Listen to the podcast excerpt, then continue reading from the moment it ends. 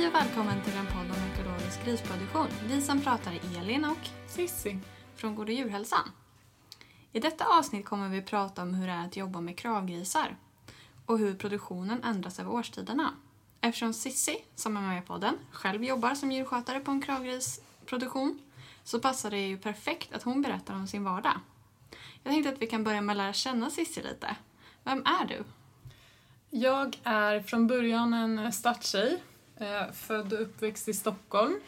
Nu pluggar jag till lantmästare nere i Alnarp och innan dess så jobbade jag på en kravgrisgård som jag även har jobbat på nu under sommaren. Hur väcktes ditt grisintresse om du är en stadstjej från början? Jag eh, började faktiskt eh, gymnasiet på ett eh, naturbruksgymnasium och har alltid velat jobba med djur men inte velat plugga till veterinär. Och det var på det gymnasiet som jag extra jobbade i suggstallet och tyckte att grisar var ju jätteroligt. Sen har jag bara fortsatt. Vad är det bästa med att jobba med kravgrisar?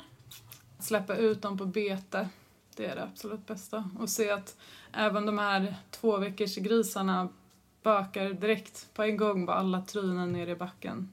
Det är det absolut bästa. Du har jobbat nu under sommaren. Ja. Eh, Hur ser en vanlig dag ut för dig? Vad, vad är det första du gör när du kommer till jobbet till exempel? En vanlig dag under sommarhalvåret är att eh, jag börjar fodra betäckningen, för de har vi fortfarande inomhus. Och sen eh, går jag vidare till BB-avdelningen och fodrar där. Och är det grisningsvecka så tar jag det ett tag och kollar till alla som har grisat och plockar med smågrisar och håller på och journalföra och sånt. Sen fyller jag en foderskopa som vi har till eh, vår lastmaskin. Och så kör jag ut på betet och fodrar de flesta grisar har fri tillgång men sinsuggorna och nyavanda grisar fodrar vi för hand varje dag. Så då börjar jag med att fodra de nyavanda grisarna och sen fodrar jag sinsuggorna också ute i hagarna. Efter det så är det ju daglig tillsyn på alla djur så då går jag runt alla hagar och kollar eh, hyddor, foderautomater, vattenkoppar och såklart alla grisar. Sen är det lite rutinjobb och det kan vara om det behövs fodras några andra hagar eller om det behöver mockas någonstans eller halmas, kolla staket. Nu när det har varit så himla varmt så har vi kört väldigt mycket vatten till gyttjebaden varje dag. Du säger att eh, du åker runt med foderskuppan och fodrar. Hur ser det ut där du fodrar? Är det automater som ni fodrar i eller är det så här tvärtråg? Eller hur? Sinsuggorna har ju tvärtråg med eh, ätbås som vi kör ut på betet så de ska kunna äta i lugn och ro alla suggor. Så stänger man in dem där en halvtimme ungefär medan man kollar hagarna. De nyavvanda som vi också fodrar för hand varje dag, de har tråg på backen som vi fodrar i. Så att alla ska kunna äta samtidigt, för de gör, i den åldern gör de allt ihop. Växande grisar, eh, de äter ur stora runda foderautomater som har fri tillgång på, så att när det börjar ta slut så fyller vi bara på det. Det här fodret, är det gårdseget foder eller kör ni något färdigfoder? All spannmål och eh, åkerböna är odlad på gården. Eh, Det enda som vi köper in till fodret är premixer och eh, koncentrat som är lite grann protein i men mest också mineraler och vitaminer. Du sa att nu första halvåret, eh, eller sommarhalvåret, så är du ute och kollar mycket bete. Hur ser det ut på vintern? För då är inte grisarna ute på bete. Nej, då går de i storboxar. De växande grisarna går i storboxar. Eh, då är det mycket mer att eh, det ska mockas och göras rent och det ska halmas. Eller de har också en uteplatta där de går ut och den blir väldigt blöt på vintern oftast. Så den ska mockas och hålla torr och det ska vara fri tillgång på ensilage till alla också. Så då kör man ensilage ungefär varje varannan dag beroende på hur mycket de äter. Sen går digivande suggor med smågrisar går i hyd, sam, exakt samma hyddor som vi har ute på sommaren i på betet fast de här är isolera, isolerade. Och de är också lite krångligare att mocka för man kommer inte in med maskin och sådär så det kan ta lite tid. Men då är, det som tar tid då är inte staketunderhåll utan det är mockning och halvning och det är det som skiljer. Du sa att alla grisar ska ha ensilage på vintern inne. Räcker det då med det betet som finns ute till alla djurkategorier på sommaren eller behöver ni ge ensilage någon gång på sommaren också? Eh, nej, det ska räcka med betet. Eh, räcker det inte så kan vi byta, att vi flyttar, om de har betat rent så kan vi flytta den gruppen till en ny hage. Eh, så det, det ska liksom inte behövas tillföras någonting utan de ska klara det betet bara. När ungefär på året släpper ni ut grisarna? Släpper ni ut alla samtidigt eller är det... Ja, vi har ju i mitten, slutet på maj där så kör vi ut de flesta och då är det, sinsuggorna går nästan alltid ut först. Ehm, det handlar ju om att vi ska hinna bygga de hagarna också. Ehm, och alla sinsuggor går i samma hage. Så då går sinsuggor ut och sen går växande grisar ut. Och sen kontinuerligt under hela sommaren när de är smågrisarna är 13 dagar så går de ut i hagar. Eftersom vi har en betesrotation på fyra år så är det ju ingenting som är färdigbyggt utan vi anpassar ju hagarna efter så många suggor som vi ska köra ut. Så är det fyra suggor då kanske vi bygger en lite mindre hage än om det skulle vara sex suggor. Men eh, de, de går ut kontinuerligt. Vad skulle du säga är den absolut största skillnaden arbetsmässigt mellan årstiderna?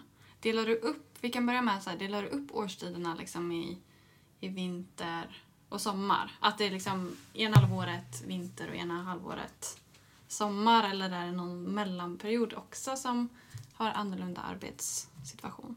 Nej, vi delar nog upp dem halvårsvis. Eh, det kan vara under skörd som vi har, eh, ja men kallar man det för skördeperioden och sånt där, men då är det ofta lite konkurrens om eh, maskiner och det konkurrerar om våran, eftersom vi har allt foder egenproducerat så maler vi det själva hemma och då kan vi inte ha igång fläkten till vår stora rundburk samtidigt så då maler vi foder på natten och så har vi fläkten igång på dagen eller tvärtom. Och så då har vi en skördeperiod vi pratar som vi delar upp som en tredje årstid kan man säga. Och då hjälper jag även till med den. Men det handlar ju också om att jag, jag kan inte göra alla moment själv utan jag behöver hjälp om det ska medicineras smågrisar ute i en hage så måste vi i alla fall vara två för att få tag på de här smågrisarna. Och då är det ju lite lättare under vintern att när vi har dem i stallar är det lättare att kunna fånga dem själva. Så på sommaren så har vi ett större behov av att vara, vara fler djurskötare. Men annars så delar vi in dem i, i sommar, vinter. Man kan väl säga att om man tänker på vilka djurgrupper man har så har man sinsuggor, man har dyande suggor, man har nya vanda slash tillväxtgrisar, eller växande grisar har man. Är det någon av de här djurkategorierna som betet passar bättre eller sämre? Nu när det har varit så himla varmt så har det varit jättejobbigt för stora växande grisar och för suggor. De behöver verkligen kunna svalka sig. De, de djurkategorierna har absolut inga problem med kylan. Men då, en gris kan ju liksom inte svettas som vi människor utan de flåsar ju ungefär som en hund. Och det är därför vi har fått köra så mycket vatten också för de ska kunna svalka sig och samtidigt få lera som skyddar mot eh, solen. Så för dem har det varit jobbigt nu att vara ute på bete eftersom den enda skugga vi kan erbjuda är hyddorna. Och då blir det väldigt varmt där för alla vill ligga i en hydda så det blir liksom en dålig effekt av det. Så för dem hade det varit mycket skönare att vara inne i hallen som vi har växande grisar i för den har varit ganska sval i sommar. Å andra sidan så kan de ju fortfarande beta och de kan gå undan och de kan bada i gyttjebadet så att man ser ju att de trivs utomhus även om det är varmt men det är jobbigt för de större djuren. Och de små grisarna de, de badar inte lika mycket och de har inte lika svårt för värmen och de kan ofta ha de har vi ju en växtlighet så de små grisarna hamnar lite under och får skugga av klöven också. Så det är inte lika jobbigt för dem men betet passar kanske de större djuren bättre när det är varmt för att de orkar böka igenom men det passar också de sämre för att det är varmt. Så det blir lite på vad det är för, eh, för klimat skulle man kunna säga. Måste det finnas sådana här hyddor i alla hagar till alla djurkategorier? Ja, alla djur ska ha tillgång till eh, skugga eller vindskydd. Och eh, då har vi löst det att alla, alla eh, hagar har minst en hydda. Sinsuggorna har tre eller fyra hyddor för att alla kommer inte överens med varann så då ska de kunna gå undan. Om man tänker på en konventionell produktion då så är drivningen ungefär 35 dagar. Och sen när man vänjer av suggan och smågrisar så brukar suggan få gå in i en djupströbädd eller någon form av lösdrift. Ser det likadant ut hos er? Ja, ungefär. Fast vi har en eh, digivning på 42 dagar.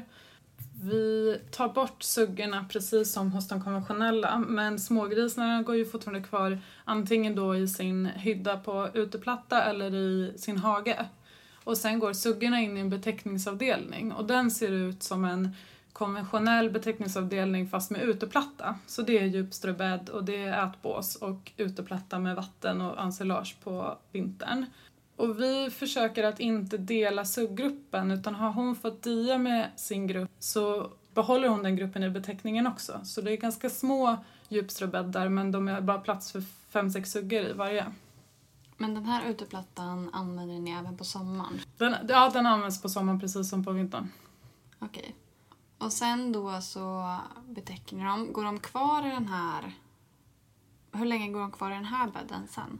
De går kvar ungefär... eh, Vi vill gå över 21 dagar efter betäckning. För att det pratar man ju i en, den perioden där hon sätter äggen, eller där äggen fastnar i livmoderväggen. Mm. I den perioden vill man ju inte köra ihop dem med andra suggor för de har en ganska hård rang, grisarna, så då kan det slåss en del och så här. Så när det har gått, när den sista betäckningen har gått 21 dagar efter, då kör vi ut dem till Sinsugehagen. Men det är väl också ganska bra för då täcker ni nästan in omloppsperioden. Ja, precis. Det gör, det gör vi. Förutom då om hon har löpt om så blir den semineringen, hinner ju, väntar ju inte 21 dagar till utan hon går ut med sin grupp ändå. Mm. Om vi tänker på de här eh, små grisarna som nu är kvar i djupströbädden. Om vi går tillbaka till den konventionella så brukar ju de... Ja, antingen så är de också kvar i sin box eller så flyttar de till ett tillväxtstall. Och där är de ungefär i 11 veckor. Hur ser det ut med tillväxtgrisarna? Är de kvar också ungefär 11 veckor i den här djupströbädden eller man? På sommarhalvåret så går ju de kvar ute i sin hage tills det, vi börjar väga dem. Eh, och då får man ju ta in dem två veckor innan slakt. Så då alla som är slaktfärdiga, de stannar inne då till nästa slaktskick och så skickar vi ut resten tillbaka i sin hage. Så de går ju där hela livet. Mm, på vintern så är det att när de går med sin sugga i den här eh, hyddan så går de där ungefär två, tre månader efter avvänjning. Och då flyttar vi dem till stora hallen som vi kallar det för, där vi har slaktsvinen. Och det är de här, då är det mycket större boxar med djupströbädd och lite större uteplatta har de också. Och så här. så att de flyttas två gånger. Först ut från BB med sin sugga och sen efter en eller två månader efter avvänjning så flyttas de in i ett slaktsvinstall då. Men då, eh, rätta mig om jag har fel, men då borde det ju vara några små grisar som går ute på bete. Får de, oavsett när det är på det. För de går kvar ute på sitt bete även om vi börjar närma oss november, december eller kan ni flytta in de grisarna in i stora hallen då? Det beror helt på hur hösten ser ut. Är det väldigt torrt ute och väldigt bra klimat så kan de gå ute. Vi har tagit in grisar 23 december. Um, vi har haft ut, eh, grisar ute året runt också. Men är det en väldigt blöt höst så är det inte trevligt. Det är inte trevligt för oss och det är inte trevligt för grisarna. De har ju roligt när de bökar runt och sen men de har svårt att ta sig till foderautomater och till vattenkoppar och sånt som blir väldigt upptrampat. Då kan vi faktiskt plocka in dem ja, efter fyra månader då, när de har varit ute. Men om det är väldigt fint kan de ju gå ute länge så det beror, det beror lite på hur, det, hur hösten är. Om vi skulle plocka in dem så går de in med sin hage i en sån här stor box. Hur ser utfodringen ut inomhus? Kör ni torrfoder där med eller har ni Det är exakt samma foder året runt till grisarna och då är det en automatisk foderslinga med torrfoder så man slipper fodra dem med skop i alla fall. Vad skönt. Mm. Får ni någon form av uppföljning på foder, hur mycket foder de äter under sin levnadstid? Nej, inte, inte direkt. Det vi, det vi följer upp är egentligen hur mycket spannmål det har gått åt och så slår vi ut det på antalet suggor. Och så, ser vi, så räknar vi ungefär per sugga hur mycket foder det har gått åt. Slaktsvinen inräknat i henne. Liksom. Ett vanligt problem just i konventionell produktion är ju avvänjningsdiarré. Det är ju ganska mycket ropet just nu eftersom vi kommer få sluta i zink till våra avvänjningsgrisar. Har ni samma problem? Ja, vi har... Där jag har jobbat har vi haft problem med avvänjningsdiarré. Eller speciellt som vi Lawsonia-bakterierna. Och eh, vi har försökt lösa det genom att ta bort den fria tillgången på foder. Så det gör vi direkt efter avvänjning. och sen så får de restriktivt, då fodrar vi dem morgon och eftermiddag. Och då får de restriktivt i alla fall två, tre veckor efter avvänjning för att klara den här intensiva. För vi upplever att tre veckor efter avvänjning så är de väldigt känsliga. Så kan vi gå över den tredje veckan så då funkar det mycket bättre för oss. Så att, ja, absolut, vi har haft problem med, med eh, avvänjnings eller Lawsonia diarré. Är det någon skillnad om de går ute eller om de går inne? Ja, vi upplever på våren precis innan de går ut, de absolut sista avvänjningsgrisarna som avvänjs på vinterplattan, de är alltid sämst. De har alltid mest diarréutbrott. Och vi tänker att det har att göra med att vi inte tvättar den. Vi har ingen möjlighet att tvätta den plattan under vintern och att det då samlas bakterier där. Och sen de som kommer ut på ett nytt bete som inte har samma bakterier så tätt inpå, de klarar sig mycket bättre. Sen går det jättebra hela sommaren, ända in på hösten, ganska långt in på vintern. Men sen när de börjar att vi har haft några omgångar på vinterplattan, då blir det successivt mer och mer diarrégrisar. Får man använda zink? Nej. Det får vi inte. Det vi kan göra är att eh, dag fyra så har vi som en rutin att vi slänger i en torvbal till dem så att de får äta torv. För det tycker de är väldigt roligt att hålla på med och baka ut men sen får de också, det torkar upp lite i magen åt dem. Men annars så gör vi ingenting speciellt utan det är samma foder som suggan som de har ätit under digivningen också som de fortsätter äta efter avvänjning. Hur ser det ut där du jobbar? Har ni egen rekrytering?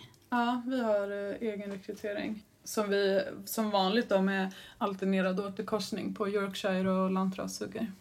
Hur ser det ut? Går de tillsammans med sin grupp med de här växande grisarna hela vägen till det är dags för seminering? Vi plockar ut dem när vi har plats ungefär när de är kanske fyra månader gamla, att vi plockar ut dem. Och då gäller det ju faktiskt att vi ser vilka som är öronmärkta. För man har ju 80 slaktsvin eller växande grisar i samma grupp så måste vi vara ganska noggranna med att kolla öron. Och då plockar vi ut dem till eh, rekryteringsavdelning och det kan se lite olika ut. Vi har dem ibland ute året runt på hyddor och ibland får de plats inne i stora hallarna och så här. Och sen så får de gå där tills eh, ja, vi ser att de är dräktiga och då har vi ju försöker seminera dem på andra brunsten. Och de är ungefär åtta månader när vi, i snitt när vi seminerar dem första gången. Då när ni har djur ute på bete och om ni har behov av att flytta djuren, hur gör ni då? Antingen så är man väldigt morgonpigg, för det är grisarna, eh, och då lyckas man stänga in dem innan de vaknar och börjar gå ut och beta. Eh, det har varit omöjligt att göra det i år när det varit så varmt för då är de ute och betar på nätterna och så ligger de och sover på dagarna. Så då måste man vara där på kvällen istället? Ja, precis. Men annars så ligger de ju och sover tills det ljusnar. Så då får man vara tidigare. Eller så är det bara att vara tålmodig för de flesta går till slut upp på vagnen. Vi kan locka dem med lite protein, lite fiskmjöl eller något som luktar väldigt gott. Eh, försöka locka upp dem på vagnen. För då har vi en stor djura som vi kör alla djur på. Eh, eller så har man väldigt tur så börjar det spöregna och det tycker de inte är jättetrevligt att vara ute i heller så då kan man också få tag på dem. Men märker man att till exempel äldre suggor förstår vad grejen är och de bara ja nu vi? Ja, det är ganska tydligt, eh, speciellt när vi ska plocka upp sinsuggor för grisning, att det är unga suggor vi får jaga i hagen som gärna går iväg eller springer åt andra hållet och så här, medan de äldre de kommer när djurvagnen kommer så står de och väntar oftast. Så det, de äldre damerna är ganska sköna att ha att göra med ibland. Hur är det när ni ska skicka eh, växande grisar till slakt? Är det svårt att få dem på djurbusen eller hur går ni, stänger ni in dem innan eller hur? Att vi väger ju alla grisar var för sig så då har vi markerat de som ska skickas och sen så går ju de kvar med sin grupp. Sen på morgonen innan slaktbilen kommer så sorterar vi ut dem så håller vi dem gruppvis fortfarande. Då går de inte på bete? Nej, eh, de, de, vi får ju ta in dem två veckor innan slakt. Mm. Så vi brukar ta in veckan innan det är slaktskick så tar vi in och väger igenom. Och de då som ska gå veckan efter, de stannar inne och sen åker resten tillbaka ut i hagen. Ja, jag tänkte så här, på morgonen innan bilen kommer så är ni ute i hagen Nej. och sorterar, Nej, de sorterar ut dem. Jag bara shit, stressmomentet på den. ja. Nej, verkligen inte. Utan då har vi, de plockar vi in veckan innan för att det kan ta några dagar att få in dem. Och då då säger transportörerna att det är så enkelt att hämta våra grisar mm. eh, generellt för att de, de är så vana att åka. De åker ut på bete och de åker hem och de åker ut igen och så. Så att, eh, de går väldigt lätt på. De, vi har löst det så att vi hämtar dem i våran djurkärra. Sen kör vi upp djurkärran och så slä, lägger han emot sin eh, dockning, ramp. Ja, ramp på våran, kanten på våran djurkärra och sen motar vi av dem så. Och så går vi och hämtar nästa gäng. Så att de är så vana att gå av våran djurkärra så de går bara lätt på där. Gud vad smidigt. Mm, det är jättesmidigt. Hur gamla är de då ungefär? Alltså de är, de är 180 dygn, 185 dygn ungefär. Så det är väldigt likt det konventionella. De växer ganska snabbt och väldigt bra. Och det är också lite oberoende årstid? Ja. Hur får man en bra överblick över sina djur på produktion och hur fångar man in de djuren som kanske skulle behöva behandlas eller? Överblicken får man ganska bra. Ehm, eftersom jag har gått som ensam djurskötare där jag har jobbat så har ju, är jag den som har kollat alla djur varje dag. Och då ser man ganska snabbt, om du har 60 grisar i en hage som gärna springer omkring när du går där inne, så ser du ganska snabbt om det är någon som sackar efter. Eller någon som ligger kvar i hyddan lite längre. Och så. Visst, de kan ju vara trötta också och sova, men man har ganska snabb pejl på det. Och jag har löst det så att jag har med mig ett litet anteckningsblock i mina arbetsbyxor. Och så skriver jag upp hagnummer och vad, vad det är som jag har reagerat på. Om det är någon som jämt står vid vattenkoppen eller om det är någon som är lite, ja men börjar tappa i vikt eller som är lite halt eller något. Och sen under sommaren så får man ju oftast åka dit två. Eh, och då försöker jag få dem att ligga kvar i hyddan, att man smyger sig på dem. För då är det ganska lätt att fånga och behandla dem, men springer de ut i hagen så får man ju inte tag på dem. Så då kan man få vänta in dem och även använda knepet att locka upp dem på djurkärran. Men det, på något sätt känner ju den man ska ha tag på känner ju på sig att man ska ha tag på den, så den håller sig undan. På vintern är det lite lättare för då har, har vi dem ju liksom i boxar så då kan man fånga dem själv ändå. Är det digivande suggor med smågrisar och man ska ha tag på en smågris, då är vi alltid två. För då är det en som får mota bort suggor och en som får ta tag i grisen. För det blir så att om en gris skriker så reagerar alla suggor. Utan det är inte bara kultingens mamma som reagerar utan man får hålla undan alla. Så då, då är vi också alltid två. Konsumenterna idag, de kommer ju allt längre ifrån produktionen. Hur tror du att vi ska nå ut med information om vår uppfödning? Till exempel om att vi har väldigt låg antibiotikaanvändning, vi har bra djurskydd och sen just som med krav att grisarna går ute. Hur kan man kommunicera det här till konsumenterna? Får ni mycket besök? Jag tänker det är inte så vanligt att grisar går ut och betar. Stannar det till exempel konsumenter ibland och vill ja. komma och titta? Vi har ju inte lika mycket besök som en del gårdar som ligger bättre till eller närmare större vägar. Men det är ju varenda dag under sommarhalvåret så stannar det ju bilar och det går folk och tittar på betet och det kommer barnvagnar med familjer och de går och tittar på de här grisarna och så. Sen har ju vi också en, eh, eller de flesta av kravgrisgårdarna har ju Facebook-sidor eller Instagram och där får man ju väldigt stor respons på och det, det är många som kommenterar och tycker att det ser härligt ut och um, många som delar både bilder och filmer från de eller Facebook-sidorna också. Men jag tror att det är redan medvetna konsumenter som följer de här. Och jag vet att Krav har ju haft eh, jobbigt nu med att den vanliga konsumenten, om man ska kalla den för, tror att ekologiskt griskött har alla gått ute på bete. När det kanske inte alls stämmer för att, eller ekologiska grisar går ju på vinterplattan som våra grisar går på vintern året om. Och det har ju Krav satsat ganska mycket på nu att försöka nå ut och det har ju Kravgrisbönderna också satsat på för det är ju det som är vårt mervärde, det är ju betet och böke och gyttjebadet. Men hur man ska nå ut till konsumenten är nog väldigt olika. Jag tänker att våran generation ja, men 90-talister och, och tidigt 2000-tal, vi är ju vana vid att det ska finnas mobiler nu och all, allt ska hända så snabbt och sociala medier är ju en otroligt bra marknadsföringskanal. Men för att nå ut till de som faktiskt handlar i affären, som är föräldrar eller äl, den äldre generationen så jag tror att det är ganska svårt. Ehm, det blir mer och mer urbaniserat så stadsbor kommer mycket längre från landsbygden än vad det var för 40 år sedan. Jag vet inte hur man ska nå ut till konsumenter. hur man ska nå ut till den som inte redan är insatt. Ja, men precis. Jag tänker att är man så pass långt ifrån lantbruket så, så har man ju inte, får man ju inte upp heller den reklamen. Eller du, det hamnar inte i ditt flöde på sociala medier för det är inte sånt du söker på.